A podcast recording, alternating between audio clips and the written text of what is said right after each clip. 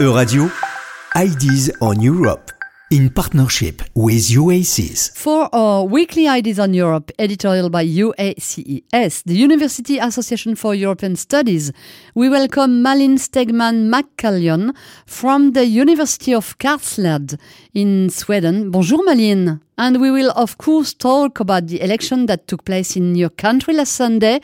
So, where do things stand? As I am speaking to you, Ulf Kristersson, the leader of the Moderate Party, has been asked by the Speaker of the Riksdag, which is the Swedish Parliament, to explore if he can form the next government. One thing I can say conclusively is that it will be a coalition consisting of the moderates and the Christian Democrats but exactly who else will join is not yet clear. Whether the two other right wing parties, the Liberal Party and the far right, Sweden Democrats, will hold ministerial posts and be part of the government, I leave for the moment, as we will get the answer only after some tough negotiations. The Sweden Democrats are now the second largest party, and until recently, their populist or far right policies have kept them in purdah, as other parties have refused to let them hold power. This now appears questionable because any centre right government cannot function numerically without them. And when will we know? The earliest a new government can formally be in place is the 30th of September. Together, the right and the centre right parties have 176 seats of the 349 in the Riksdag, which is a slim majority if a workable joint program can be agreed. What is of interest now is whether and how the four political parties will reach agreement on key policy issues, such as the level of unemployment benefit. Another issue which will be taxes and how much these will be reduced and by how much and yet with no reduction in welfare state policies. And this raises the question where the funds will come from.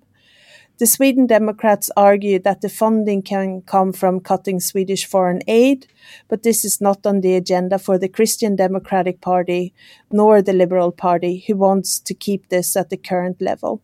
The formation of the new government, however, is only one aspect of the discussion that's ongoing regarding the election outcome.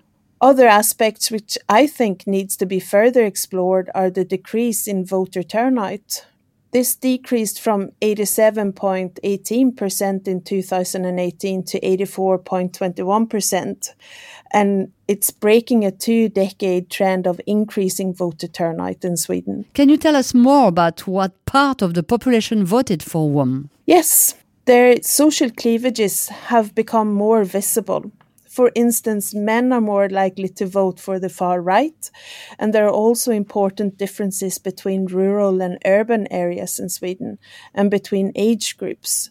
I don't want to say that Sweden is a polarized country yet, however, the journey in that direction starts somewhere and there are now clear challenges awaiting our elected representatives to bridge political cleavages in Swedish society that might already have a negative effect on democracy. And what was the place of the European Union in the election campaign? Oh, it was very much absent. And that's problematic given the critique that the EU has or causes a democratic deficit. In addition, many key issues of the present day will largely be decided at the EU level, with Sweden's presidency of the EU Council beginning in January next year. Domestic debates in Sweden could thus shape EU decisions, and they will certainly influence EU level negotiations.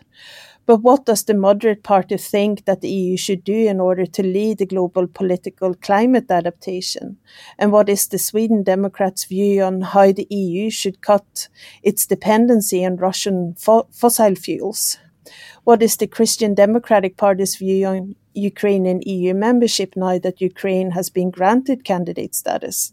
And what is the Liberal Party's view on the measure to adopt to support EU citizens in the light of a possible energy crisis? When these matters are not openly discussed, how can the electorate know potential differences between the political parties on how to reach policy solutions to common problems in society? Moreover, one of the aspects that the Swedish presidency will work for is to safeguard the EU's fundamental values.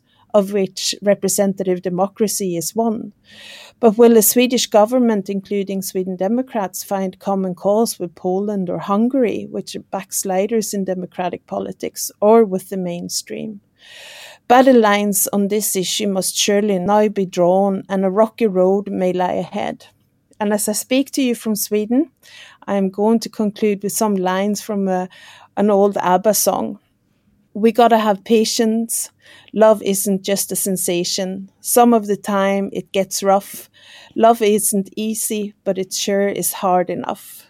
And could I just ask you to replace love with democracy and you have a perfect summary of the situation? Wonderful, Malin. And in France, we know very well what you're talking about. Ideas on Europe, will back next week and we will welcome Nick Startin from Rome will, uh, with an analysis on the Italian election.